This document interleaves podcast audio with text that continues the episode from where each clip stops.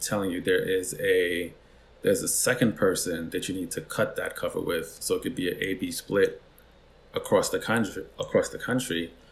Um, and that that kid was Drake. So they were just like, that doesn't make any sense to us. Like, why would you split Chris Brown on the cover speaking for the first time with like this this brand new kid?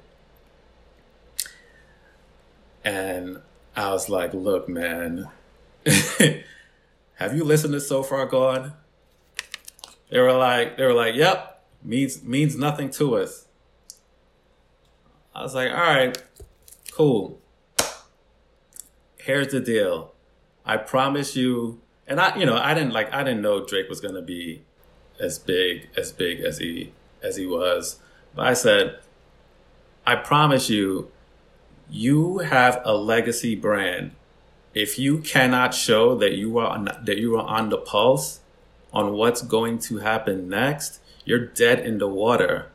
Do not be dead in the water and continue to have complex eat your lunch. Put this kid put this kid on the cover and split it.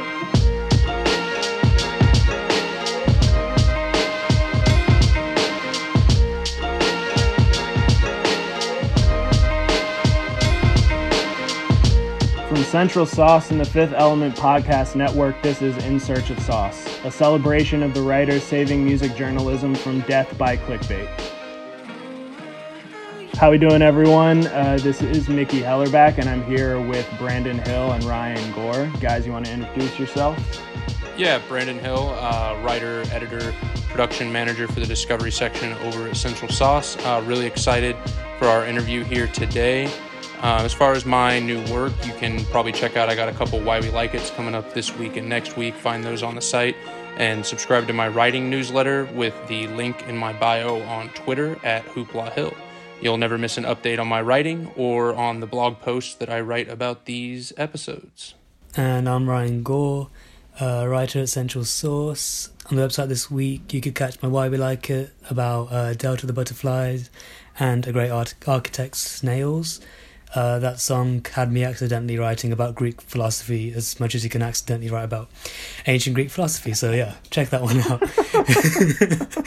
and yeah, uh, I apologize in advance for any fireworks in the background. It's Diwali, so happy Diwali to everyone. Yeah. Oh yeah, that was the that was the most Ryan intro and plug I've ever heard in my life. Um, word. So again, I'm I'm Mickey Hellerback, and uh, the one thing I definitely want to promote uh, for this episode is also is another episode of In Search of Sauce, a kind of offshoot that we're starting called Stirring the Sauce that I co-hosted with Joshua Wadara, um, where we discuss uh, with two different journalists as well as between each other about the um, Ice Cube contract with Black America and him sort of pitching it to both uh, political parties three weeks before the three or two weeks before the election and. Um, we dissect the the pieces that happened in response to it and their overall impact um, it's a cool new concept that um, we're trying out, and I hope y'all will take a listen. Um, so, uh, let's get into it. We're really excited about um, what we're to do this episode. Um, for this episode of In Search of Sauce, we are getting sauce directly from the source. We sat down to talk with a man who has held a wide array of titles within the music and editorial industry. He started as an intern at Vibe magazine and worked his way up to eventually becoming their editor in chief. He later went on to co found and become the editor in chief at the legendary King magazine as well.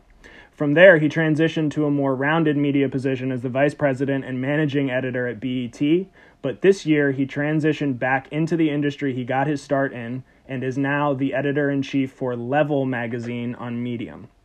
This latest venture he describes as overseeing the vision of a di- digital publication that serves black and brown males within the categories of race and identity, culture, and real life.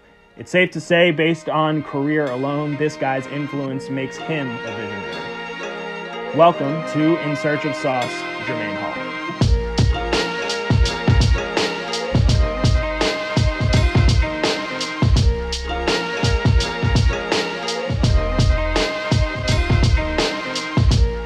So we're here with Jermaine Hall again. Uh, we said it off air, but uh, Jermaine, thanks again for talking with us, man. Oh man, thank you guys for having me. I appreciate it. Big fan. Definitely. So how how's everything going specifically with uh, you know working as editor in chief and as uh, at level in the pandemic and everything? Are you generally working from home? Yeah, we've been. I mean, I've been here since since March, like most people. Uh, kind of mid, like the middle of March, um, just working working from the basement. Um, this has kind of been my my cockpit um, from now until you know until the foreseeable future. So we're back back in offices. I miss it though. I do miss the offices a lot. Yeah, that's crazy. Even the the pandemic even put someone like Jermaine Hall back to the basement. yeah, you know what's it's what's wild is um you know because you know because it's, it's a digital operation um you know and medium is both a tech and editorial um operation you know it's been we, we haven't really missed a missed a step you know it's not like anything has changed from us being home versus versus in the office. Cool. So we always like to start with talking uh, to our guests a little bit, just kind of as a little bit of small talk about what you've been listening to specifically that's new, or if you've. I've specifically kind of been going back and uh, going through cat full catalogs that I haven't listened to uh, entirely from front to back. Um, but what what have you been tapping into musically? I've been in. So my my son Jordan just had his bar mitzvah yesterday and and Jordan is a huge '90s hip hop fan. So as as my wife has you know has been preparing for for this day, we've kind of all like all all of us, her, her Jordan, we've all been in this like '90s hip hop phase. So heavy Illmatic, um, heavy Ready to Die, um, 36 Chambers, like those are those are sort of his his his go tos. Um, and a little bit a little bit of reasonable doubt. It's interesting. Like he hasn't he hasn't gravitated to Jay yet the way he's gravitated to to Nas and Nas and Big. Um, and we haven't had a really detailed conversation on like on why that is because I would I would think just based on based on where where he is he would have gravitated to Jay before before the rest of them just because Jay has the most I feel like the the biggest catalog um, out of out of all of them. But yeah, like his like Nas and Nas and Big are his people. Word. I've heard you say before that Big is your favorite MC of all time, so that's got to have something to do with your influence. Definitely, definitely, man. Like I like I know on on on many drives he's heard both Ready to Die, Life After Death, um, the Junior Mafia album. Really any I mean really anything Jay. Like he's been hearing it for years and years and years. I mean any anything big. Sorry, anything big. So, man, this, talking about this year, then, like, what have been your favorite albums to come out in 2020? So, 2020 for me has been it's been a lot of it's been it's been a lot of R and B, um, I think versus versus hip hop. I would say like I would say like the last the last couple of years, um, it's been that it's been that way for me. Um, so Summer Walker, um, Jhené Aiko, some of my some of my go tos, um, for sure. Uh, and then then I just started listening to um, to the 20, 21 Savage Metro Boomin album. Um, just ran just randomly, like I was stuck at the Holland Tunnel one day, just put it on. I was like, let me let me run through it, see what it sounds like. Man, it was really good. Yeah. With your first two answers, I was about to be. If you had said, uh, who did you say? You said Summer and um, and, Jhené Aiko. Uh, Jhené Aiko. If you had said, uh, who are the other two? Teyana and Kehlani, I would have been like, have you seen that recent Billboard cover that just dropped? I, I did. Like, are they paying you under the table to say that? I did.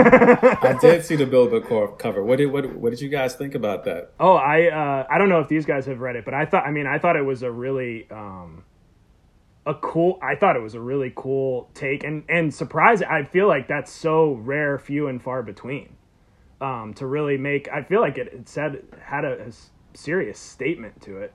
Yeah, when what it was representing. When I when I saw it drop, I hit like I didn't actually. I wanted to hit Daytwan to get to get his explanation on it because it was. It's like it's one of those covers that you can't you can't really predict.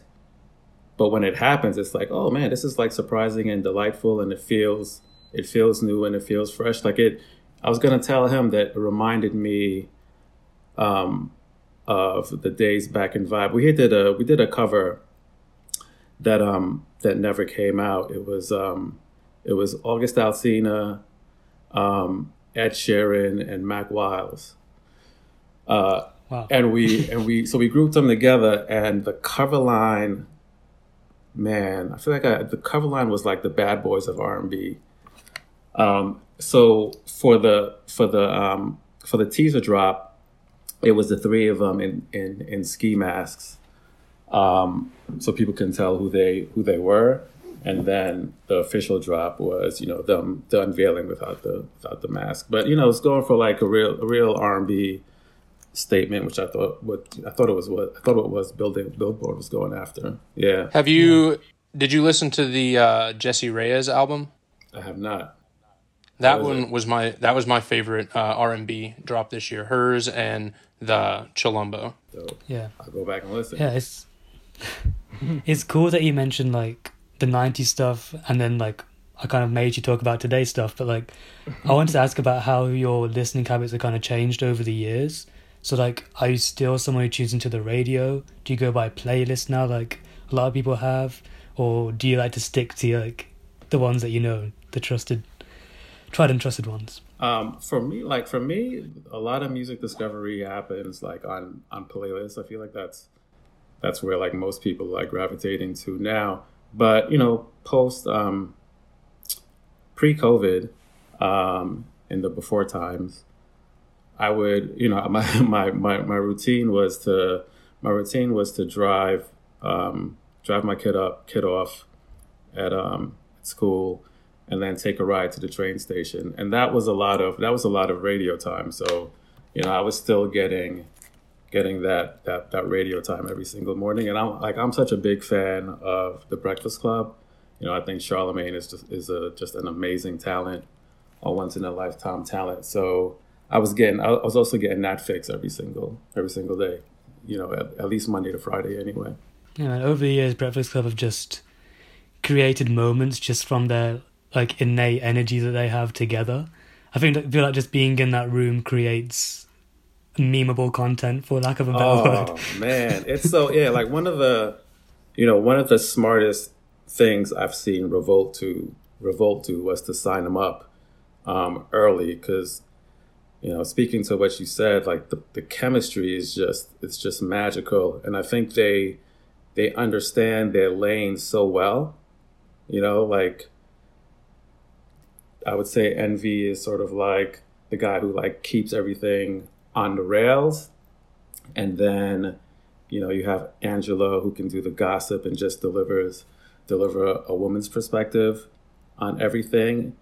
And then you have the shock and awe um, and amazingly incredible intelligence of of Charlemagne that you know you like you just you you never know where he's going to go. You never know how the conversation is going to end with him you know because he does I know he does so much so much prep before every single interview.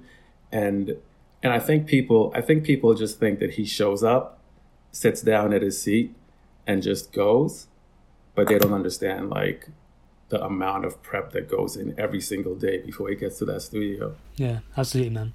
Okay, so let's jump in and talk about Level, which I think is one of the most unique publications like out right now, and something that I think is massively important. So yeah, I know who has, whose idea it was, and uh, how did you get brought in, and how did the whole thing start? Um, man, good. I love telling this story. um, level level was was was my idea, um, and it's it's been a, it's been an idea that I've had for for a minute, but never really had the time to sit down and really and really think it through. Um, so I finally I finally took the time, you know, put the idea down on paper, figured out who you know who exactly would be the competition if this thing actually came to life, and realized that there really is no competition. It's like it's an incredible white space.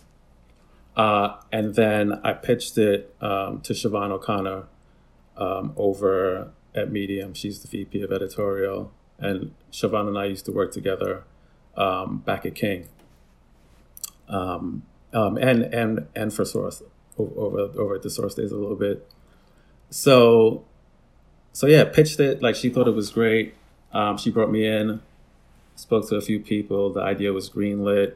We started rolling um, in September, September of last year, and we launched. We launched December third. Great man. Yeah, so, yeah. why did um, why was Medium the place you reached out to? Why was Medium the perfect platform for Level? So they've so they've got Medium has this um this slogan which I think if you if you love words and if you love journalism like you're immediately drawn to it and that slogan is words matter like it's it's simple it's two words but it means it means so much if you're you know if you're if you're a publishing junkie um, whether it be digital or if you're like if you're somehow you're still doing print like words actually mean a lot to you. Like the the, the things that you put down on paper and put out in the in the world uh, you know it, it, it means something. The the other reason that you know it, it it made sense is what I noticed was that all the publications that they were they were doing that were that were greenlighting they each had a very specific specific mission. Um, you know they weren't it wasn't it wasn't these huge broad general marketplace. Like every single pub was aiming for a specific audience. And the way that I pitch level is that I believe that men both black and brown men 30 years and older like we don't we don't have a place. You know we kind of we bounce around from like many many different destinations but there's really no place that we that we call home. And and i wanted to i wanted to i wanted to be the person who created that. Um and one you know one frankly like i am i am that consumer. Like that's the you know that's the age age range that i'm that i'm in. But you know to to keep it within medium's mission i had to make sure that it was a very a very targeted vision so there were there were three buckets three content buckets that i really wanted to make sure that we hammer home um, race and identity was the most important bucket for us um, and this is this is pre like everything that we've had happen this year um, that really that really hits on anti-black racism. This is this is before that. Um, yeah, like everyone that I recruited to come to the staff, um, I wanted to make sure that that was something that they really understood. Um, the second bucket is is what I call the life bucket, and that's that's probably the biggest content content bucket out of out of what we do because that captures it captures fatherhood, it captures marriage, um, it covers sex and relationship relationships. It covers um, financial wellness. Um, it's just a, just just a ton that that covers. And then the third the third bucket speaks to I mean pretty much what I've what I've done my entire career, but it puts a twist for it. It puts a twist on it. Like what I wanted to do with that bu- bucket, which is the culture bucket, is make sure that if we're speaking if we're speaking to celebrities who are are in cycle, we don't we don't we, we don't want to talk about your album and we don't want to talk about your movie. We don't want to talk about we might even really like not even want to talk about your your book depending on what your what your book is. Um, but we do want to have really important nuanced conversations about what's going on in the world. So if you feel like you have something to say that's important, um, come over here if you want to keep pushing the product that you have in market, like this is probably not a good stop for you. Yeah, so we just see that that personal touch, that genuine look behind the press run into that who the actual artist is, what going so that that's the effect that level has on your music journalism, like the music journalism you have on level, the philosophy of it kind of breathes that more personal touch. Would you say? Yeah, I think I think absolutely. Like I take a story like I look at a story like like the Biggie Belt, which um, Elias King did, and you know I think I I think like without without reading anything and just looking at the headline, you might you might think it's a, a story that's deeply rooted in music, but it it's not really music. It's not really rooted in music and it's not even really rooted in the notorious B.I.G. It's about all these editors who were in charge of like taking care of the Biggie belt that was in in the source office and making sure that it stayed safe. Yeah, man. Like for me, the best music journalism doesn't have to be about music at all. It can be so tangentially related, but if it has some depth to it and if it deepens your relationship with the music or to the person writing or to something, then it's it's doing its job, right? Or helps you learn something about yourself. It, it's doing its job. Um, so yeah, seeing as you said level was about um, curating content for men above the age of thirty, what would you say has been your the biggest challenge in your life since turning thirty, and the biggest lesson you've learned? Hmm, the biggest challenge, the big biggest challenge in my life. Uh, I I would say, I would say the biggest challenge has been learning how to learning how to manage from a space that allows you that allows you to not be the guy, the person who's who's in front of the product anymore, um, and put the people who are on your team in front. Um, that's that's something that I've had to learn through the years, and now I feel like I'm pretty good with it, man. Like I can put something out, and people might never know that I'm that I'm behind it, and I'm cool with that. But if my team is getting is getting a lot of shine, like it just it brings me it brings me so much so much joy. That's like that's just that's the key in my opinion, to management. It's a key to keeping your staff happy. Um, you know, to go back, to go back to like to to go back to Suge. I can't believe I'm actually quoting Suge, but like, yeah, I don't want I, like I don't want to be like the man that's all up in the videos. Like that's not that's not great management to me. Cool. Well, that said, there um, was one piece that you did pen for a level that I particularly connected to that I thought was interesting. So, based on you saying that, um, I want to talk about that uh, the letter from the editor about uh, Nipsey that you wrote in March. Um, and why that specifically um, felt like the time to put your voice front and center. And if we're going to hear any more of that, because I feel like you must have so many stories directly with artists that I feel like I, I, was very intrigued to read that that other people would too. Yeah, but so with so with Nipsey, I covered we covered Nipsey um, back when I was I was still at BET, and he had he had came in he came in to do um, our Rate the Bars franchise, which is where we have we have MCs rate their their pairs as bars, but they don't know who the bars are from, so they're kind of they're kind of rating blindly. Um, so really, really, you know, super fun show.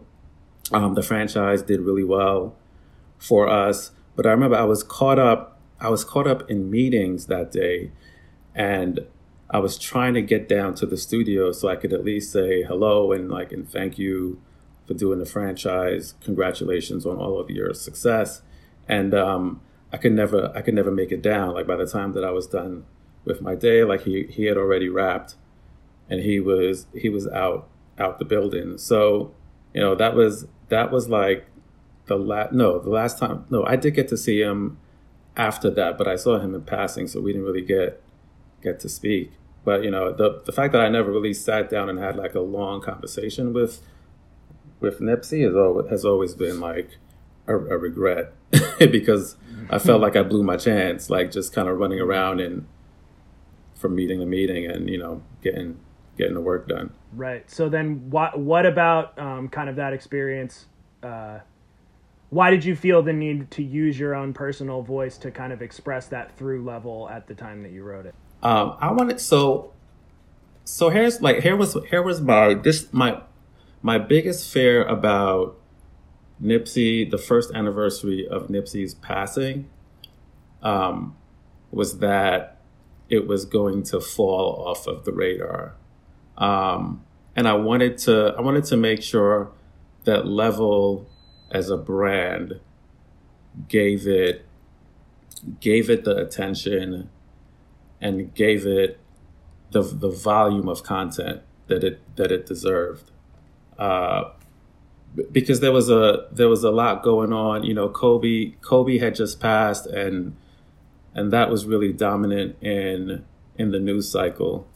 Uh, so yeah, I, I really I really wanted to make sure that we that we did did our part because we we talked about it for a minute. We were like, oh, okay, we could have Jeff Weiss write a piece, and I was just like, man, that's not that's not enough, man. And like it, it, it and and honestly, with with this with this piece of content, um, I didn't mind if it didn't do incredible numbers. Like that's, I felt like there was a bigger picture, um, really honoring Nipsey the, the, the first the first year anniversary of his of his passing. Um, we ended we ended up doing like three three four pieces um, on it, but I was I, I, was I was really happy we were able to do that. It's funny. I, I asked you about your individual contribution, and you can't help but keep saying "we" over and over again.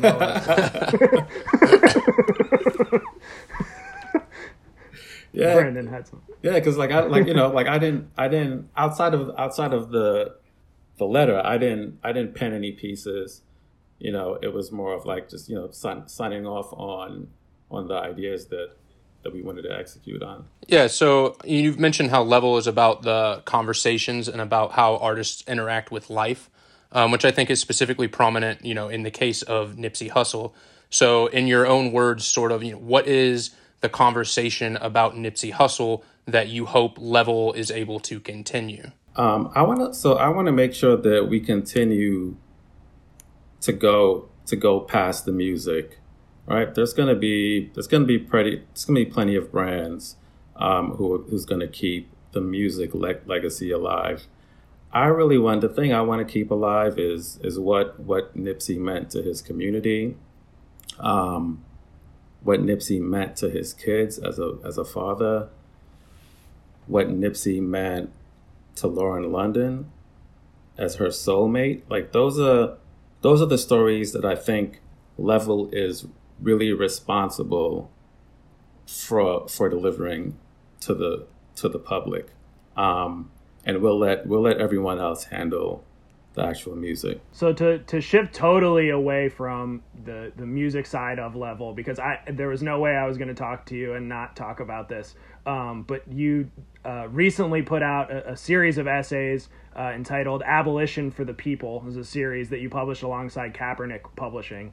Um, so just uh, I, would love for you to talk about how that came together and what the motivation was for that. Um, so we we had you know it's funny we we started speaking to, to Cap um, before before quarantine, uh, and then the deal closed in in March, I believe. Um, and you know when we when we finally started to get together over over Zoom, you know we had we had a bunch of ideas that that we felt were you know was strong enough to put in front of him, um, and it, it it ranged it ranged across all those like content buckets that I that I talked about, but but you know he he had a very he had a very solid idea and a very solid direction that he wanted to go in. Um, and he you know he also had a really really definitive it was a really well defined lineup um, on what he what he wanted to do. And you know i've i've done i've done a few guest editor situations in you know over my career. You know did one with puff did one with 50 uh, and it's never it was it, it was never anything like this. Like like he he was present the the entire time. He was involved. He was very involved. Wow. Yeah. So, can you talk about um, specifically why why that uh, the idea behind the the series aligns so much with what Level was doing already, and and the reasoning behind um, the full collaboration. Yeah, I wouldn't. So I, I wouldn't even say with, with this one. I wouldn't say level. I would, I would say more.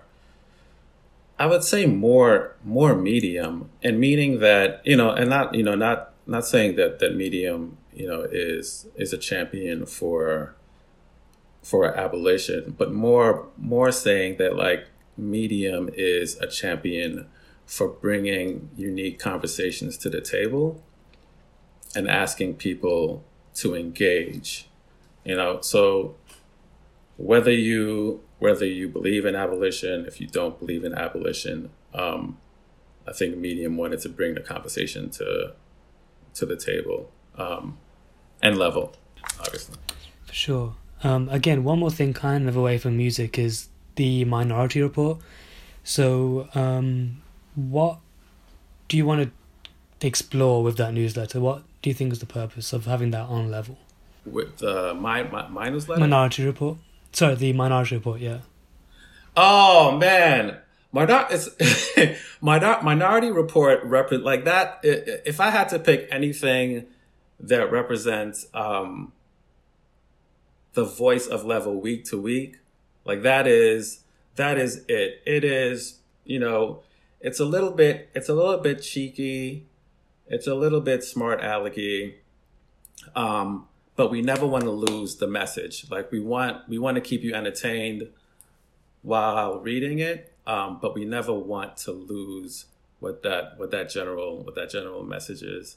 Um, so the the first half of that of that newsletter, it's you know it's it's usually a pretty broad a pretty broad, broad conversation that, that, that we want to we want to distill and, and and get into. Um, and after we get after you get after that first part, the second part is it's called it's called this week in racism um, which has been it's it's been a like just a just a runaway success for us. And when we when we decided to include that in the newsletter, one of the one of the things people thought was like, yeah, you're not you're gonna run out of you're gonna run out of racism. Like you're not gonna be able to do three specific events of racism every single week. And I was just like, I, I, I promise you, finding racist, finding racist events in the United States is not going to be an issue. The issue is going to be you have too much racism. And what are, what are the three that we want to highlight this week? Um, and you know, true to form, there's never been there's never been a week where it's like, oh, we're sh- we're short on racist events that happen. Like you can you can go into Florida alone. Florida alone will Jeez. give you at least two every single week. so I have a question about how you sort of balance like the cheekiness with the seriousness of subjects. Because um, like I went to J school, and of course, you know, one of the things with J school when talking about news reporting is always to be like more specific to the point, like very cut and dry. But then since sort of like transitioning into music journalism, um, I've been questioning like sort of what is the most effective method of communication because for myself sometimes I find like a bit of humor or you know a bit of like a writer's like tone changing to be more effective in like getting the point across. So I just sort of wonder, you know, what your thoughts are on where that balance is for you know the cheekiness the satire mixed with the very real very serious topics that you're covering. Yeah so if um one of the things that we all have in common the people who have worked at level is like we've we've all worked at publications in when they were like at their at their high point. And one of the things that the front of the book pieces all did at various publications is that they were very fast, they were very quick moving, and they always had some sort. There, there was like a house tone, a house tone that that went with with each one.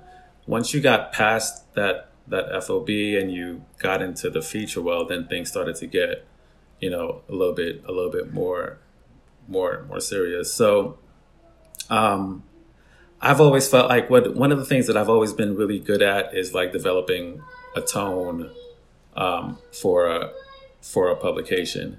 And and developing that tone to the point where we're still we're still like we're still giving you the vegetables and the spinach um, but we're just delivering it in a in a different way and that that works really well for short pieces. Like um, anytime the level editors write um, just ranking shit, Um, that's you know we're we're giving you that giving you that that humor, but hopefully after you guys finish reading that, like there's like you've actually learned something for the day. Like that's always that's always our our goal. And um, you know when it's time to do when it's time to do those those those more more serious pieces, the the, the tone is a little bit more more straightforward.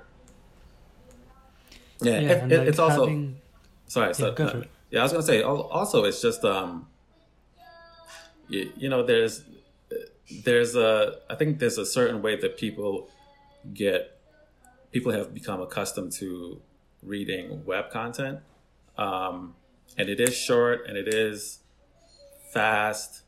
Um, but what I haven't done, what I haven't seen a lot of people really nail is doing fast, informational, and funny. Um, not a people, not a lot of people will really know how to how to do that. Like you know, like just like Je- Jezebel is Je- Jezebel is great at it. I think they do an excellent job. They found a way to to mix the three. Or like Yeah, and or like the cut, the cut too is also really good at it. Yeah. Yeah, it's funny that you bring up speed. Like the digital platform, that's the main thing people love about is like the speed of the critical analysis to have that in your hand straight away. So with that being said, do you think there's still a place in today's world for a physical magazine at say level as a physical magazine? Do you think there's still a place for something like that? Man, that's a great question. I, I you know, I think I think print is I think print will continue to be around. You know, I think the the job the job changes though. Um because you know, like I'll, I'll I'll look at like I look at all of the Condé Nast publications, which were like, you know, brands that I that I grew up I grew up reading. Um, and and looking how like I'll you know I'll, I'll I'll take I'll take GQ you know as an as an example, like looking at what Art Cooper was doing when you know the internet was not nearly a thing yet, versus what Jim Nelson did when it was a thing, you know, and I could see I could sort of see Jim trying to figure it out because he's a, he's a traditional print guy. Um, but things are happening so quickly on on on the internet is that e- even though GQ is a monthly, sometimes some of the information that he might be presenting might already be out there. Um, but you know, then you have Will who is now running it, um, and I think Will is starting to figure out that you know he can go he can go younger. Um, which will which will help help the book. I don't I don't know. Like some of the like I read this piece in GQ um, maybe a couple of issues ago, and the piece was on um, it was on ASAP Nast and his love his love for Prada. So after I read it, I thought to myself, I was like, man, under Jim Nelson, like this probably would not this probably would not happen um, at all. So that's just those those kinds of stories and being aware that you know urban culture is really what is is pushing culture period um, makes me feel like they're they're going they're going in the right direction Yeah, yeah. It seems to me that they have to find a new space to occupy, rather than having their points rehashed on the digi- on the digital platform, which is so much more readily available. And I think, yeah. So what you say is that, do you think there is a new space of magazines, physical magazines, to occupy? Do you think there is a new angle they can occupy where they're not competing with any dot com? i I think think to use that phrase. I think it has to be it has to be a franchise. Like you you've got to it, if like if I was if I was running a digital pub, I'm sorry, if I was running a print magazine, I would do four I would do four issues a year. They would all be highly themed and franchisable. So so to be even more specific, like the freshman the freshman class cover that that double XL does, like that makes sense as a physical product, right? Because it's like you, you've got you've got the young rappers who are all hoping to get selected. You've got the audience who gets to participate in the actual selection of the last member. I think it's I think it's the last member. There's an actual show that comes from it, and, and and I feel like they were they were even doing doing tours um, at one point. So this this one brand has there's there's three different revenue streams that come that comes from it, and also it's you you've created something that everyone is looking forward to every single year, both on the talent side and both on the consumer side. So if I was doing it, I would I would find four of those, and that's all I would do. I think Elliot had a very similar answer to you. if I remember specifically when we asked him a similar question, I think he literally said four. If I was doing a print magazine, I would print four a year. Yeah, if it's yeah, it's a it's a it's a quarterly. It's a quarterly. Anything past the quarterly, I you know I think. I think it's yeah. I think it doesn't work. So do you sort of see the sort of like a what is it like the indie rapper guideline where the magazine is kind of just a vehicle to sell like you know the actual brand? Yeah it was um it was a it was a big reason yes to your question absolutely.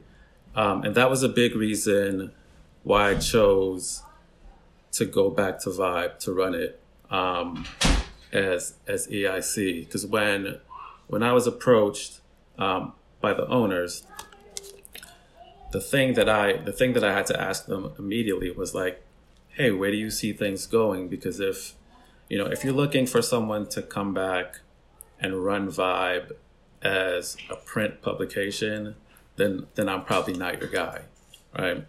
Um, if you're looking to if you're looking to have digital be the mothership and have the magazine be more of a marketing tool totally down for that. Totally down for that mission. Um, and you know, I think every everyone everyone agreed with that with that strategy, and you know, that's that's why I spent four and a half years at Vibe. Yeah. So like thinking about that transitional time, like that all that time ago, and like thinking about level now and the philosophy that level has, do you think that level could have existed about ten years ago or back then? Absolutely. Really? Yeah, I think yeah, I think so. I, I you know, you know, I, there's been like, there's been iteration, there's been iterations. There's been iterations of it. There's been um, I'm, trying, I'm trying to remember. There were two publications that try to focus on on black men. It was it wasn't it wasn't they weren't necessarily focusing on that 30 and older range. It was I think it might actually be they were actually trying to trying to target 18 just 18 and up, which is which is an impossible it's like an impossible thing to do. Like there's there's there's no way you're going to create a brand that is interesting for an 18 year old but is also interesting for a 50 year old like it just it can't it can't happen. Those people are in like two completely headspaces um as far as as far as life. So yeah i like i, I think if i if i would have if I would have had level in in this iteration, I I do think it would have worked well um, as a as as a print pub. But when I but I, I would say when I when I had when I had the initial idea, like I because I go back and I and I look at it every now and then, and it's it's kind of funny to me. But like like fashion was like a big category, and I was just like like wow like no one's gonna be passionate about about fashion, they're not going to come to level for that. Like they've got like in, an insane amount of destinations that that are going to do it way better than we could we could ever do it. That's not that's not something that's that's ownable to us. Where like now the the the things that level covers for the audience that we cover it, I feel like it's ownable to us.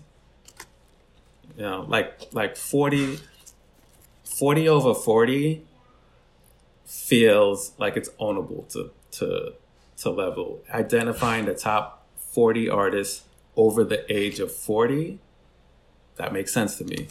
I really like um, how you made a distinction between like a targeting a specific audience versus a general audience. Um, and I think you might be the perfect person to answer a question we sort of debated on our last episode of the podcast, actually. Um, we were talking about like SEO targeted listicles as compared to like deep deeper content on like specific artists.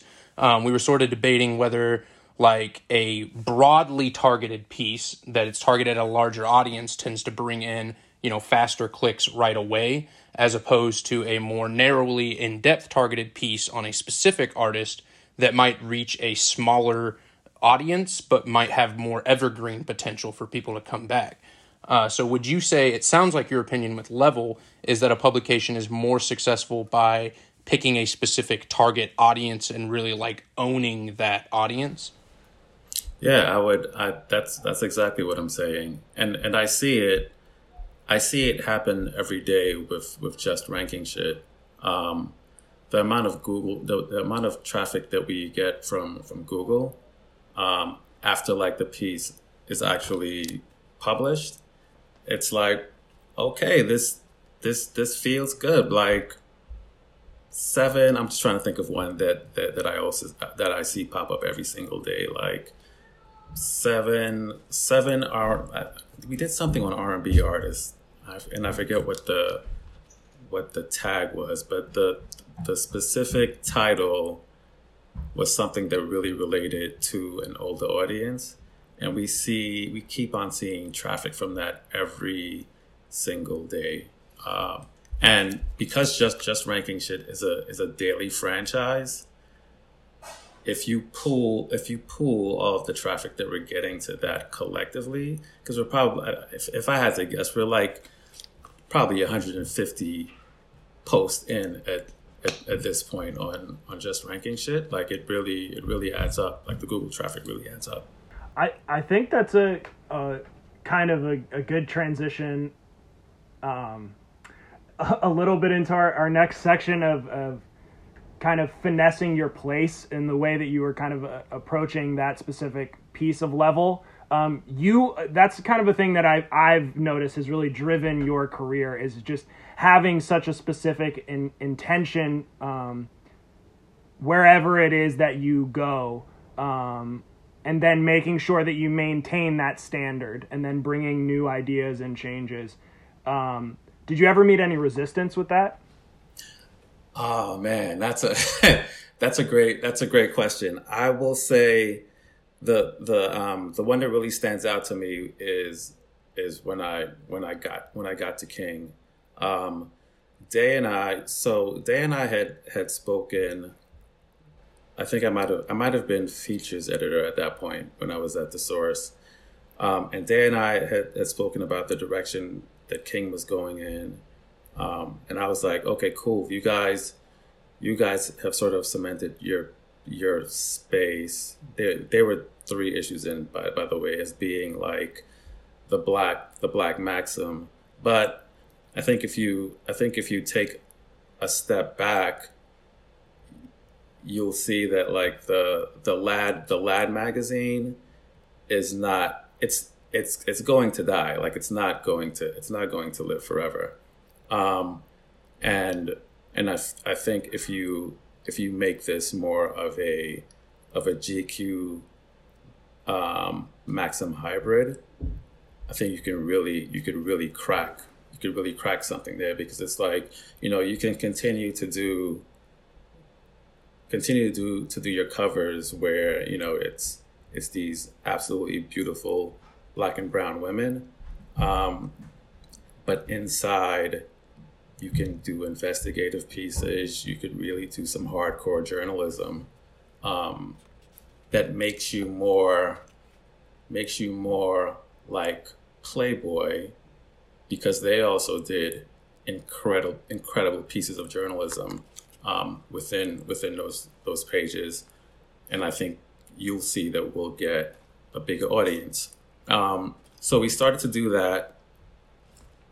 Great, great success. You know, the mag the sell, the sell through on newsstands on, on that on that magazine was fantastic, and sell through. I, I forget if, if if you and and Elliot talked about sell through at all, because like the, the sell through on Double XL was insane on on um, newsstands. But we started to do this section within King called Tag, um, and we would print it on higher quality paper.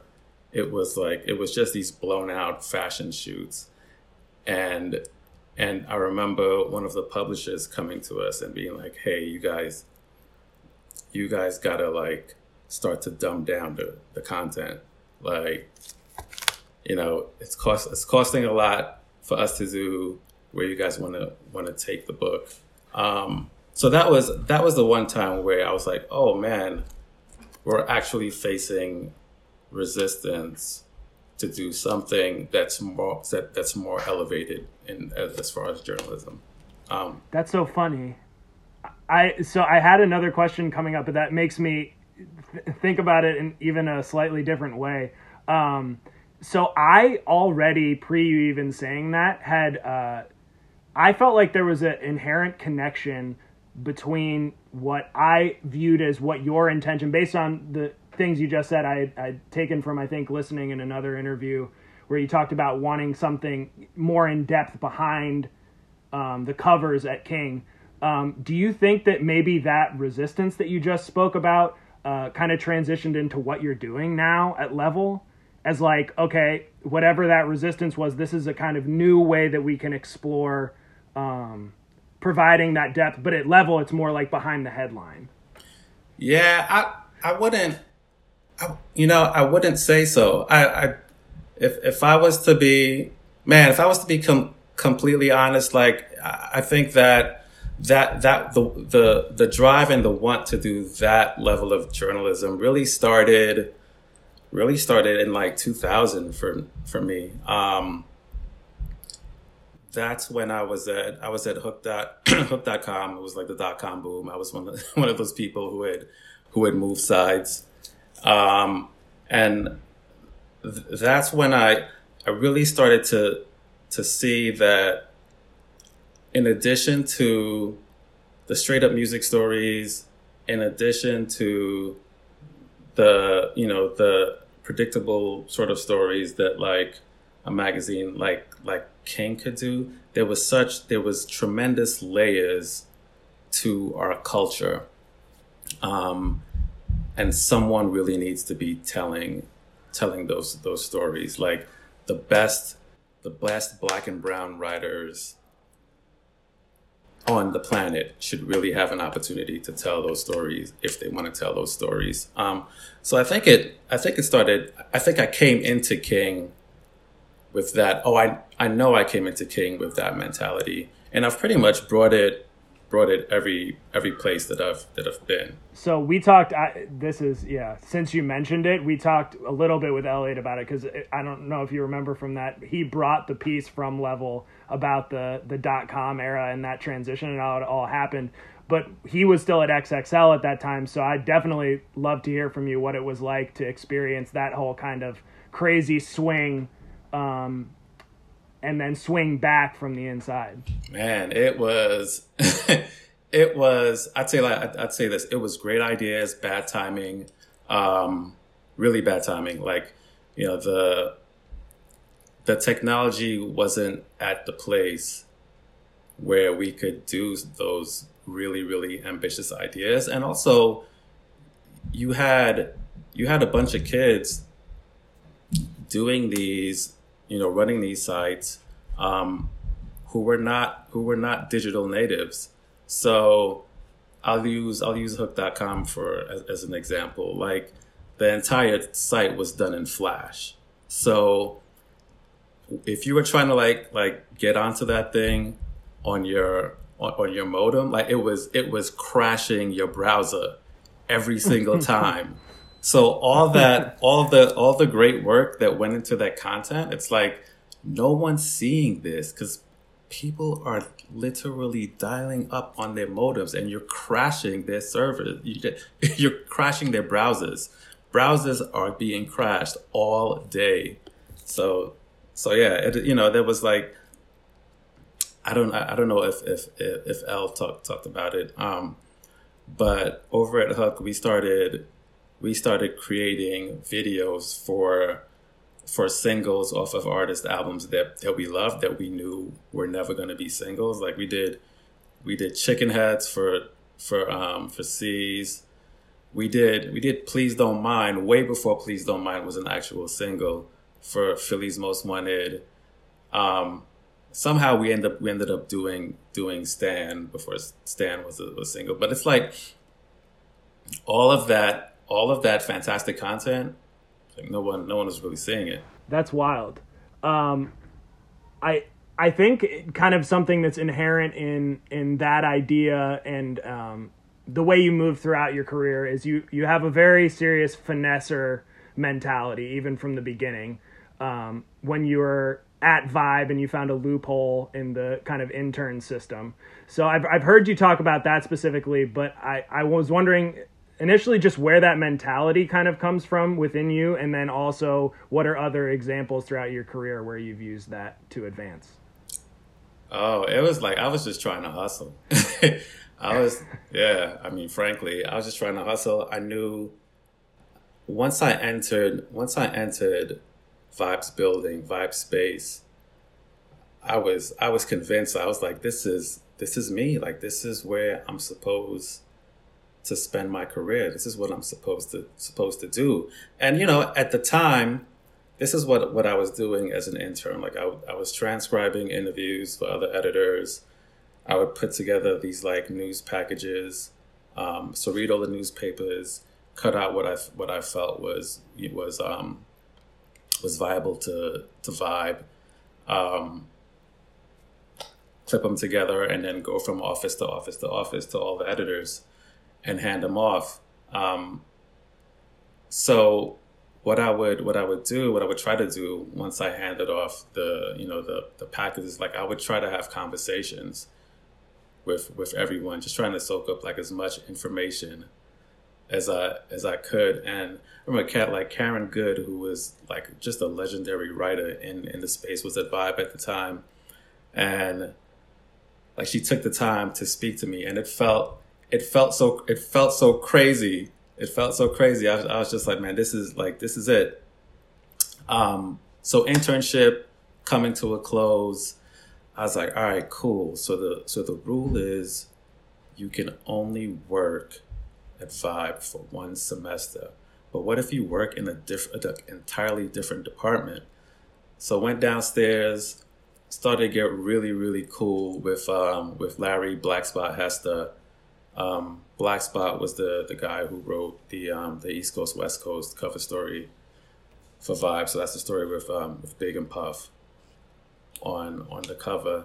And I was like, "Yo, Black man, they about to they about to kick me out, man.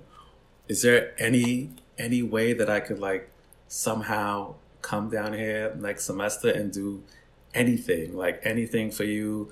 Like I'm not asking for no money." I'll pay to get myself myself here on my own. Black was like Black was like absolutely, and I don't know I don't know if it was like Black if Black just didn't know the rule or what it was, but once I got once I got that that yes, um, I think that I think that changed changed my career honestly, um, because what it what it allowed me, one of the things that it allowed me to do was be in the building when when Big was killed, um, and be able to be able to react to that in real time on Vibe.com, which was already a thing, was was just it was a hell of an experience, man. It was a it was a life a life changing life changing experience. And if I didn't if I didn't get the second half of that internship, um, I would not have been in the building to write to write any pieces about about how I felt about Big's passing. You know, it's every every now and then I like I'll I'll go back and I'll I'll read that piece, which is which is god awful by the way. It's a terrible piece. Um, but but just to just to remember like where where I came from, um, I'll go back and read that.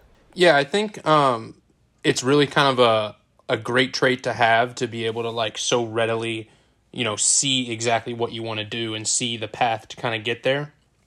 Um, and that's one of the things that I've really admired about your career is how you always just seem to hit the ground running. And, you know, even when you take on something new, you're always bringing new ideas to sort of change what was there before. So, like when you're looking at a new position, how do you sort of figure out where there's room for new opportunity and how do you figure out like, you know, what systems are in place that are already doing well and don't really need a reevaluation? Oh, that's a great question. Can I can I go back and answer the the second part of your um, question, Mickey, and, and then I'll then I'll get back to to to this one again. Um, so I would say so I would say the the second part of your question was like when did I when did I bump up against another challenge um, and and and finesse it? um, yeah, I've got a great one for that. Uh, we were trying to we were trying to figure out um, what cover we would do um, to bring you know my dur- during my tenure that, that would really really make a make a bang um, during my tenure. And when I got there I told I told the publishers I was like I said look you're only we're only doing I think we're doing like like six six a year um, at that point. I was like this first time back you know I think Chris Brown I think Chris Brown would be great because Chris hadn't yet spoken about what had happened between him and him and Rihanna. I, you know, and, and he had a, he already had a great relationship relationship with the brand. Um, and I said, but don't you know, but don't don't only do him. I'm telling you, there is a there's a second person that you need to cut that cover with, so it could be an A B split across the country across the country. Um, and that that kid was Drake. So they were just like, that doesn't make any sense to us. Like, why would you split Chris Brown on the cover, speaking for the first time with like this this brand new kid? And I was like, look, man, have you listened to So Far Gone? they were like, they were like, yep, means means nothing to us. I was like, all right, cool. Here's the deal. I promise you, and I, you know, I didn't like, I didn't know Drake was gonna be as big, as big as he, as he was. But I said, I promise you, you have a legacy brand. If you cannot show that you are on, that you are on the pulse on what's going to happen next, you're dead in the water. Do not be dead in the water and continue to have complex eat your lunch put this kid put this kid on the cover and split it. Went back and forth back and forth a lot. They finally decided to to do what i wanted to do and and, and i'm so i'm so glad that i fought i fought for that to happen. Cool so. That's wild. Um Brandon. I, yeah, and then the uh, the second question was yeah. hitting the ground running and looking at a new position, what needs to change, what needs to grow, essentially. I guess that's a story just about that, right? Yeah. yeah. No kidding. Yeah, it's you know, it's it's always it's the hardest thing to do is coming to come into a a top position when there's many people that are already placed um, because one, you know, you don't you don't know them. Two, you don't know if they necessarily will have the skill set that you need to execute on your vision.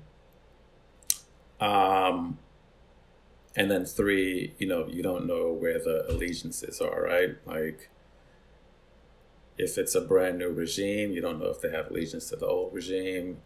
Um, so you you kind of have to you kind of have to feel all of that out. I like I always I I always say put your vision out there to the people who are already in place and have them have them react to it.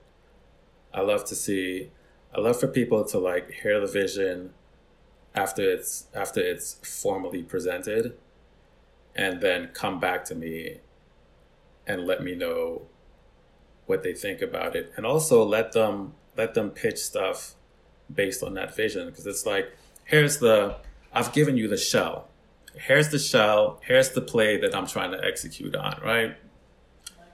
Now, come back to me with the X's and O's that you guys think fit within within this within this vision. And that, you know, that really that that lets me know right away if they're if they're the right players for for the team or if they're in the right position.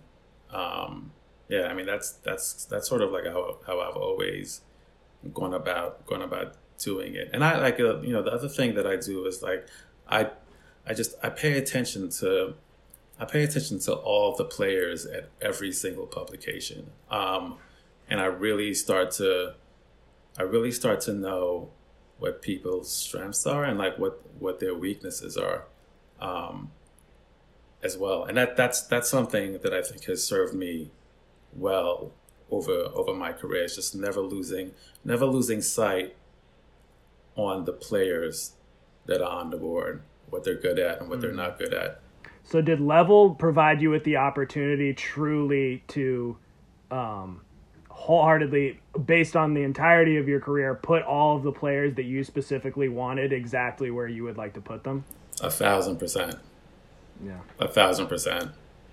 Yeah. I um you know, Pete, Peter Rubin, Peter, who's the executive editor over at Level, um, I've always kept up on what on what Peter was doing. Peter and I actually we we worked a little bit together at um at King, and then he ended up going to Complex and then to Wired, which I think Peter spent like eight or nine years over at Wired. But he is he is the most talented line editor that I've ever seen, like bar none, bar none, and in terms of in terms of ideas, he's also really he's really really also tough to um to compete with. So I again I knew I knew if I was able to land to land Peter, that would put us in a in a in a really good in a really good space. Um,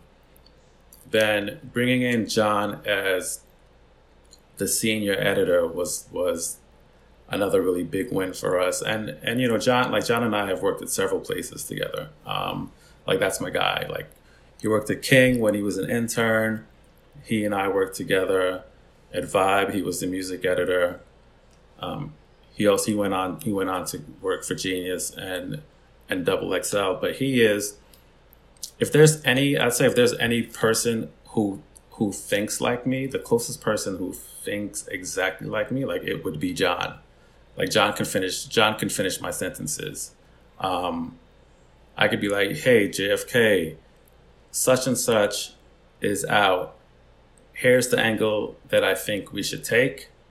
Like I know, let's say if if I got sick right in the middle of that idea and had to go home, John could finish that idea and it would be exactly what I wanted to do. Like we are just we are just that locked in terms of in terms of ideation. Um, and you know, I know that I wanted to have this is the, this is position at, at, at Medium. All the pubs have them. They're called they're called um, platform editors, and the job of a platform editor is to scour the the platform and find stories that make sense for each of the publications, but put those writers through a very rigorous edit process um, to get the stories in the tone um, of of each brand. Um, so Jada Gomez, she was over at Bustle. I think she might have been executive editor over there. Um, once we like once we interviewed, like I knew I knew right away that she was she was the person. Um, so snagged snagged her up. Um, David Dennis, which you I think you you guys have like featured a lot of David stuff. Um, David started working with us in the beginning, um, but he wasn't he wasn't he wasn't on staff. We were just commissioning his stuff. Um, and every single every single thing David wrote would not only find an audience on the platform, but it would find an audience off the platform. Um, so we worked really hard to get him under under contract so that level could be the only place that he that he writes. Um, but I also knew that I wanted I needed to have a younger staff writer. Um, because as as much as as much as we're we're focusing on that 30 and older audience, it's like I like we've got a ton of people who are 30 on 30 and older like we we all know it but like what's the person who is not in this age range how are they how are they looking at the topics that we're discussing? Um, and that's why i hired Tirhakah Tirhakah Love. One one because he's he's such a he's such a deep thinker um, for his age. I think Tirhakah might be 26 or 27 um, but I knew, but I knew that he would be able to give us that really nuanced feedback on how we were thinking of things. And I knew that he would keep it 100. Like I don't, you know, like the what what I know I didn't need was someone who was going to be in that age range that, that was going to agree with every single thing we said. Um, I wanted someone that was going to give us tremendous pushback and force us to look at things a different way. Um, and I think that's what Tirhakah brings us. You mentioned uh, having it was John, right? The who the editor you've worked with, who you really admire his editing abilities, right? Yep. Yeah, and you more so than anyone else uh, we've interviewed so far have a lot of experience specifically with editorial, as opposed to like uh, you know just the writing or just the publication side of things. You have a lot more experience specifically with editorial. So what um, what kind of traits do you see in a good writer editor relationship, and what kind of traits do you see in just a good editor in general? Um, a good writer editor relationship. So the the most I would say the most recent example I've I've seen I'd say two. Peter's dynamic with with David um, is is pretty is pretty solid because now because now it's it's it's at the it's at the point where I think Peter can just throw out a prompt, um, and David can come back with several suggestions that fits, but he always makes sure he he always makes sure that he delivers that copy in the voice of level so that Peter doesn't have to do a ton of work when he gets the piece, change it into the voice of level in addition to sending back edits to there because that like that's that just turns into like a really arduous um, process. Uh, so yeah, so I, so I, I think a, a, a writer who really understands the tone of a publication and is also a high level writer to begin with, like that's that's sort of what you want. That's like that's like the sweet spot um, right there. Um, and then the, the second part of your question was what was the editor? Was the editor part of the uh, question? Uh, just good. Just what strong traits do you think that like most editors have in general? Like what makes someone, you know, a really good figure to work with specific writers to like bring out their voice while also, uh, like you said, reinforcing the voice of the publication. I would say, um, I would say patience, patience, and there's some like there's there's some writers that will that will get your copy, um, and not be willing to take the time to go back and forth so that the piece remains. Like the piece has has your essence has the writer's essence has the writer's voice in it. Like a like an, an editor who goes in and does a complete rewrite is always like a that's always like a red flag to me. Um because because that that shows that shows like you're not a great you're not a great coach you know you cannot you you don't have you don't have the trust in your writer to get the piece where it needs to be. Um, and if it's happening over and over and over again, yeah, that's like that's like a super red, super red, red, red flag for me because it's it's you know as especially now and especially on on level it's it's such a it's such a voicey publication that we we actually we actually champion you know like I, like I'll take someone like um like Panama Jackson you know just I mean just very smart brothers in in general right like they've they've got a certain tone no matter what the subject what the subject is um and they hit that they hit that tone consistently consistently consistently so you know if we're you know, I'll, I'll use Peter and David as, as, an example again. But like, if you know, if David was writing pieces, and I know at, at this point, like I know David's voice very well, um, and if Peter wasn't wasn't really taking the time to cultivate that that voice with them, like to me, that's that's just really bad. That's bad editing. Um, so yeah, patience. Patience is a is the thing that I look for um, with editors uh, what kind of things do you look for when assessing new writers? Like, let's say, for example, um, a writer is pitching you, and it's a writer that you're not, you know, their name doesn't ring a bell necessarily, um, and they're pitching you some kind of story. How do you go about, you know, one, assessing their story, um, and then two, sort of assessing whether or not the writer is a match for level? Uh, what's the what's the new is the like that's the question that I ask all the time when you know when um, when we're sitting in those in those staff meetings and everyone is going over pitches that either pitches that they have or pitches that they've received from outside writers. Like every people know the first thing i'm going to ask is like what's the what's the new right? Like like i'm i'm going to always approach it as like i don't i don't work at level. Why should i read this story? Like you got to you got to you got to convince me why this story makes sense for the reader and what's the new they're going to leave leave with after after reading after reading the story. So yeah.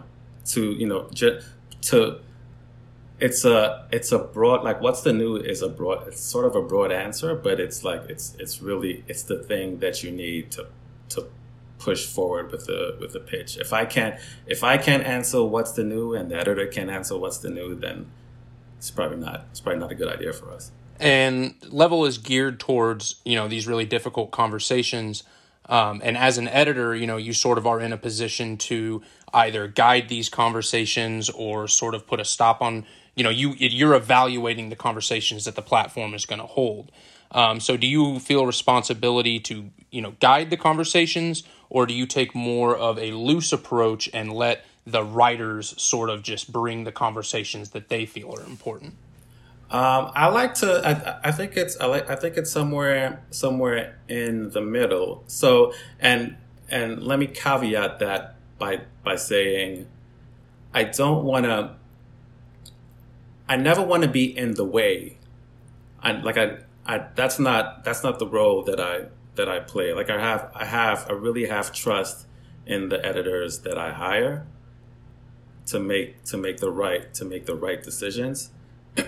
Um, and we might not we might not always agree with things that a writer pitches, um, but we can certainly tell when it's a good story, right?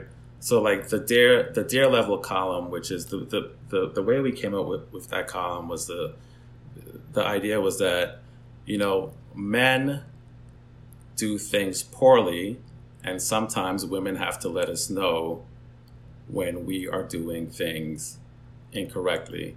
So Dear Level is is told from a woman's perspective, speaking to the audience, teaching us how to do things. There's there's been plenty of times where the subjects of Dear Level will land in an edit meeting and every single every single man in that room would be like, I absolutely don't agree. I don't know why we're doing this story. It does not it does not make sense. And and Peter and I would be like, I hear you. I don't actually I don't actually agree either. But I would read the hell out of this story. I would I would read it to be like, what's like, what is the what is the thinking, but what is the thinking behind it?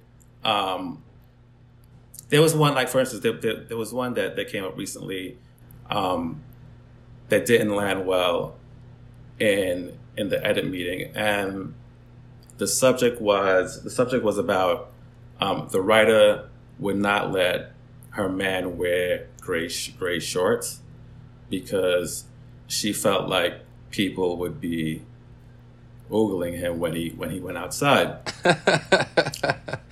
so yeah, so like in in the room, it was just like that is that is so ridiculous. Why like that makes no sense. That is such a petty thing. Why would he? Why, why, why would we ever write about that? And I was just like, hey man, like that's like that's that's what she's feeling. That's that, that's how she feels about it. Let's let's try it out. Um, story did fantastic. Story did absolutely fantastic. Um, there was another one. There was another one that that she wrote. Um, another high, high performer. That story was about. It was about you're not allowed. You're not allowed to have an office wife. Um, and actually, if you do have an office wife, it's disrespectful to your to your wife or your partner. Um, that's another one. Like in in the room, didn't land didn't land so well. Um, we let her write it, and it was like it did just incredible traffic. Like people were people wanted to people wanted to strongly agree or disagree with that statement, and I think that's when that's when you know you've really hit on something. If you're if you're getting people who are like vehemently like disagreeing, I think you're you're you're in a good space. Disagreeing and and and agreeing, um, but nothing in the middle. I feel like if, if you're in the middle, maybe maybe you didn't you didn't do such a great job. Yeah, the point is to make strong emotions, right? Yeah. Yeah. So, like, would you say, along with patience, the removal of ego is what kind of makes a good editor, and specifically being an editor in chief? Do you think that's forced you to kind of assess your personal biases before looking at a pitch? I, yeah, I try to. I try to, and I'm I, have gotten I've gotten really good at it, um, just because I feel like I've I've been I've been EICing just to turn that into a verb so so long. Um, I do not love every single piece. No, I'll take that back. I do love every single piece that we publish. I don't I don't I don't agree that's right. that's that's the that's the correct statement. I don't agree with every single piece that I publish, but I do know that it's going to find an audience and it's going to find a large audience and if I'm doing that, then I'm doing the job there's still like I still see though you know as an editor there's do you think that there is still um, and I think the answer is kind of yes there is still a line somewhere it's just a matter where you place it um, so how do you kind of balance, you know, whether knowing that a a specific take might be problematic versus how it might be, um, you know, a controversial conversation? It, like, do you think that there is a line there, or would you sort of be open? like way more open ended to any sort of conversation. No, I, I want to. So I, I, I'm not going to. I'm never going to be the person who pushes provocative for the sake of being provocative. Right. Um, yeah, that's just like that's not that's not how I approach editorial.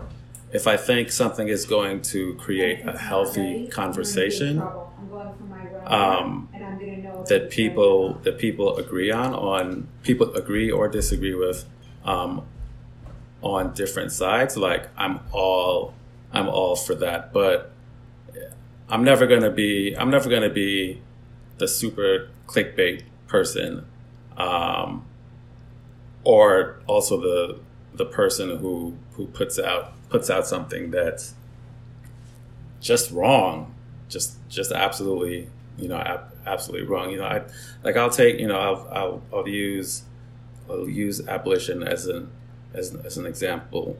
Um, you know, and you know, and again, it's it's you know, it's something that's that's coming from from Kaepernick pu- publishing, but you know, I, i am fully aware that like people, everyone is not gonna agree on getting rid of police and getting rid of prisons. You know, do I think it's an interesting conversation to have? Do I think that people people who are intellectual are going to read it and have strong feelings on either sides? Like absolutely.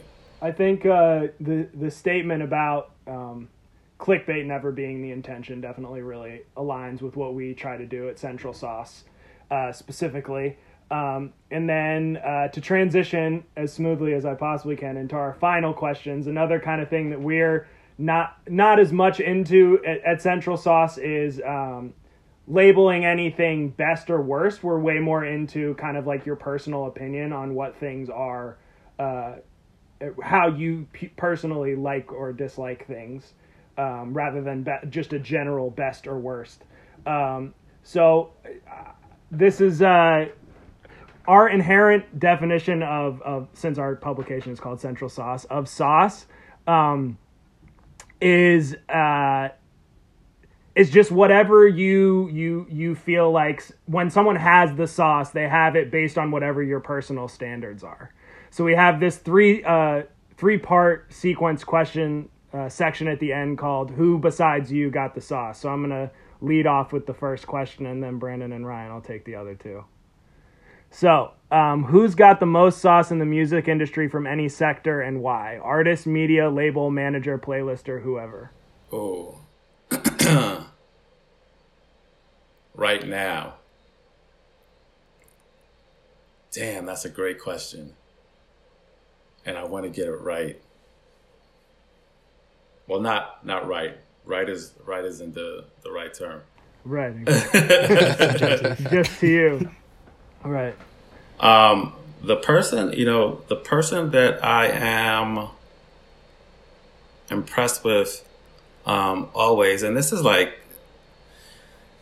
it's such a it's it's such a behind the scenes answer, and it's gonna it's gonna require some digging for like people to even you know find this person and and and see what she's done and why I think she has the sauce. Um, but Cara Donato, who is um, the head of publicity over at, at Interscope, is someone to me who has always had the had the sauce.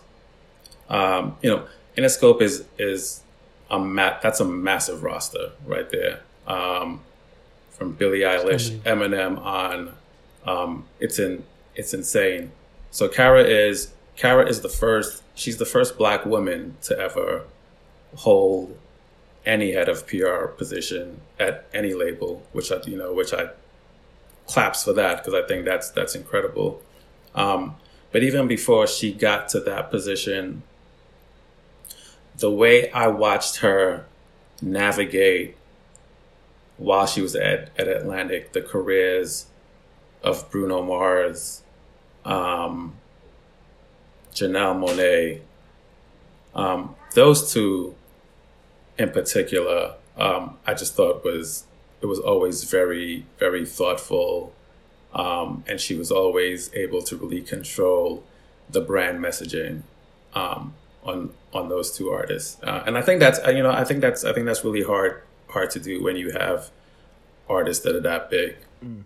I I I we don't ask what we consider any necessarily leading questions at this podcast, but if we could have decided one way for someone to answer that question with someone who's like in the cut but has done so much sauce wise that people don't know about, that would be like the ideal yes. answer I think that we would have hoped perfect. for from that yeah. question. Man, her you know? her her career is her, her career is incredible, man, and I've been I've been watching her go from you know from space to to space and I like blown just blown away. When when when Bruno won when Bruno had that that sweep at the Grammys which was album of the year record of the year um, there was a third one.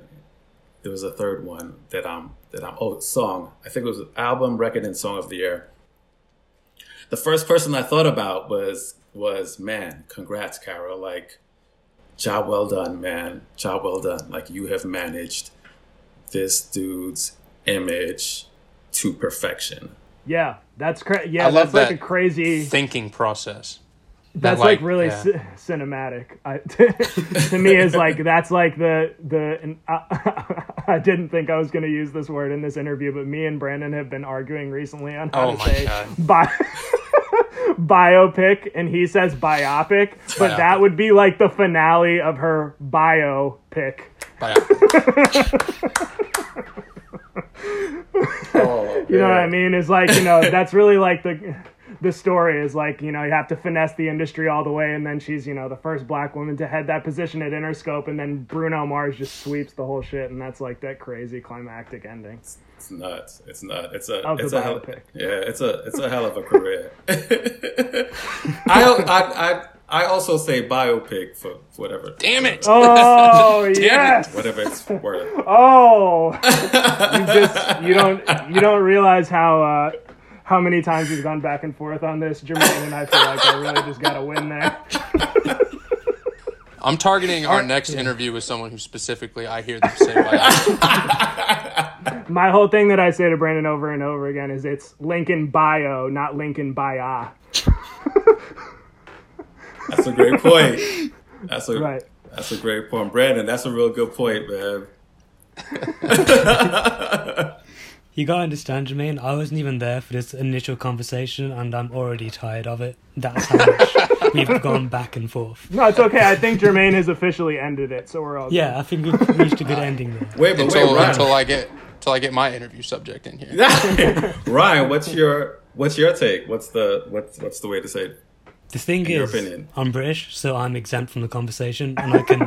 I'm a third party. I He can just look. pronounces it weird. Anyway. Yeah.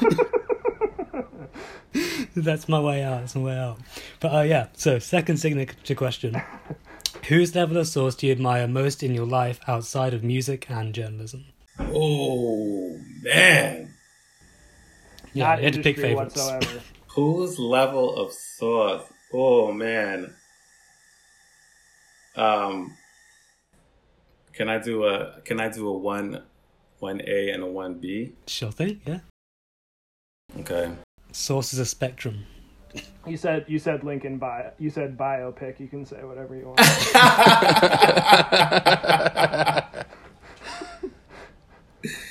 Um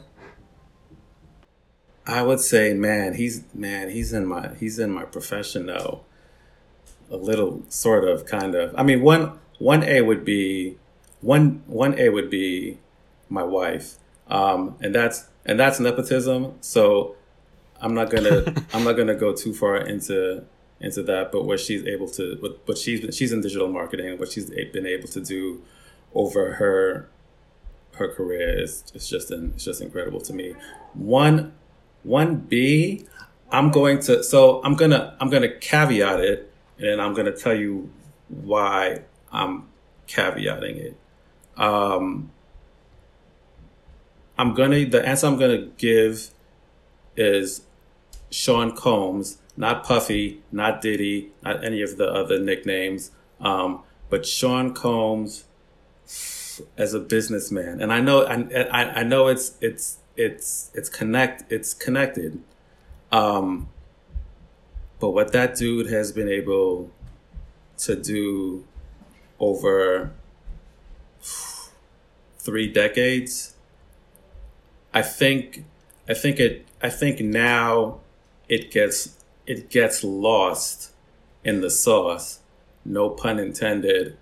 Um, and that's all that's that's always that's always really confusing um, to me because he is absolutely a one of one taking taking music out of the equation and what he's he's accomplished with that because everyone knows um, what that's been. But like winning a CFD uh, a CFDA award um, and being able to take a brand like Ciroc, you know, which was which was nowhere, and make that into a premium liquor and something that his culture all all buys buys into, um, and then just the the general genius of his of his marketing throughout his entire career is something that I'm I'm always blown away by. He's also he's also been he's he's the person that I I have the most fun talking to um, because I think the when he when he starts to speak, I feel like I'm a student, and I and I'm I'm constantly trying to battle being a student and doing my job as a journalist.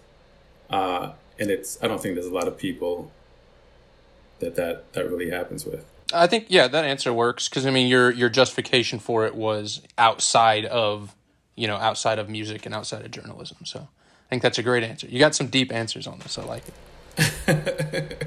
so for the last part of the three question series, um, you have brought the sauce to this episode of the podcast. Who is a journalist you think can bring the most sauce to our next interview? Mm. You know, I'm gonna I'm gonna name somebody who I haven't I haven't worked with this person in a really long time. Um, but I love I love when we did work together. Um, did work at the Source together. Um, I think we might have done a couple things at King, and I haven't worked with him since. But I've watched him blossom into a, a giant at the at the New York Times. Um, Jon Caramanica is amazing. He's amazing, man. He he thinks very deeply. Um, he pulls back layers that you never really even thought of. And I can't express, I can't begin to express how important it is that he has brought our culture to the paper of record. Um, so I think he would be, I think he would be great for you. And an, another guy, like I'm, I'm going to double down on on Elliot's suggestion. I think I think Datwon Thomas would be incredible for you guys. He tells amazing stories. Um, he's been in the trenches on in several decades. He wrote he wrote the he wrote the and the only Murder Inc. cover story with Ja, Jay, and DMX. I don't I don't know if anyone else can I don't think anyone else can can claim that. Um, and he has built several several brands over over his career. Mm. You know, I well now that you say that, I have to ask this question for sure before we head. Out. Is what what was your favorite cover story in all of your time? Actually, since you've been doing one A and one B, you got to definitely do it one A, one B, and maybe even a one C on that one for sure. Oh man, I would say, um, hmm, I would say the I would say the the Puff source cover story um, was my favorite, and it's because I was I was getting to Puff when he had just beat his case based on what had happened with Shyne. um, and I think I got him at her. I got him at a point where Puff Daddy was no. He wasn't. He wasn't there. Puff Daddy had disappeared for a little bit because he was just exhaling from from beating this thing and there was a there was there was a lot of vulnerability um, at the time we were that at the time that we were speaking um, so i would say that's i would say that's that's um, my favorite um, B. I would go with Ja. I like the the Ja cover story that I that I did in in the midst of his battle um, with Fifty Cent was that was a hell that was a hell of a journey. One, it was done during the holidays. Um, I flew I flew to L.A. I essentially had to chase him down all like all over the place. Like we ended up going to we ended up going to like a Playboy Mansion party, and then and then he was supposed to do a second interview, and, and he flaked and and jetted out. So then I had to travel to Houston and finish the interview, which we did at Cuttino Mobley's house, like super, super, super random. uh, then I, I flew back to um, to New York, and then that's when the um, the order of protection rumors about the order of protection went out, which you know, looking back, looking back on that on on that story, like the way the way that that they positioned that order of protection that that 50 got was like, like it was not it wasn't accurate. Um so yeah i think just the the the, the heat that, that that was around those those two camps um at the time makes that my my second second favorite cover story well those ones are very serious to claim my guy yeah it's also insane that you, that you said um jon Caramanica as uh, the person who should come on next. Not just because we uh, featured an article of his a couple yeah. episodes ago about Rap Forever, one of my favorite artists. Yep. But uh, Mickey literally said yesterday that you were going to do that. He literally predicted that. I'm not going to lie. I, said, I was like, "Who is he going to say at the end?" And I literally said Datwon and Jon Caramanica. He said, "Wow, wow." I, call, I was like, if he if he does someone who's like a direct person to him as super direct, he's going to say Datwon.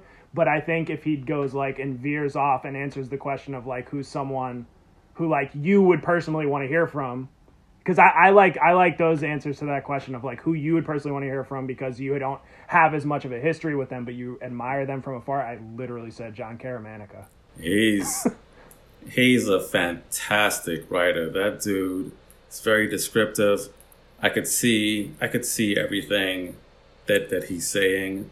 Um, and his answers are just it's just it's so it's so well well thought out. I'm, I mean, if the I feel like, and this this is crazy to say, but if the Times were to ever lose him, I think that would like that would be a tremendous tremendous loss, both for them and both for us as a, as a culture. Well, sure. thanks again, Jermaine. Man, thank you so much, man. Again, thank you guys for having me, man. Love the podcast. I, I I really the the, the people that, that you've had, especially especially L. Um, you know, I thought I thought L's was really, I thought L gave you guys some some good scoops.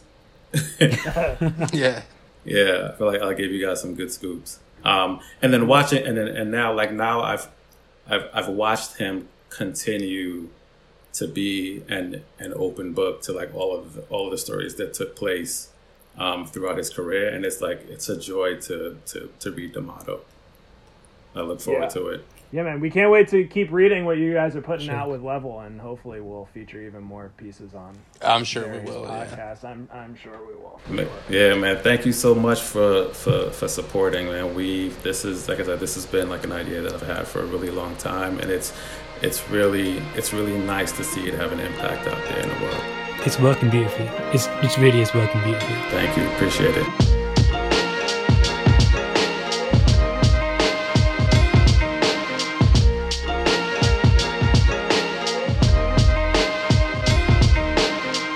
This episode of the Source featured Mickey Hellerback, Brandon Hill, and Ryan Gore, the Central Sauce Creative Collective, and Mr. Jermaine Hall.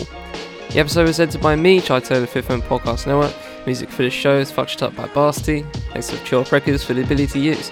This has been a Central Sauce and Fifth Element Podcast Network production. Thanks to Basti, Chill Records, Central Sauce, Fifth Element can all be found in the full show notes below. Thanks for listening. Hope to see you next time as we continue our search for Sauce.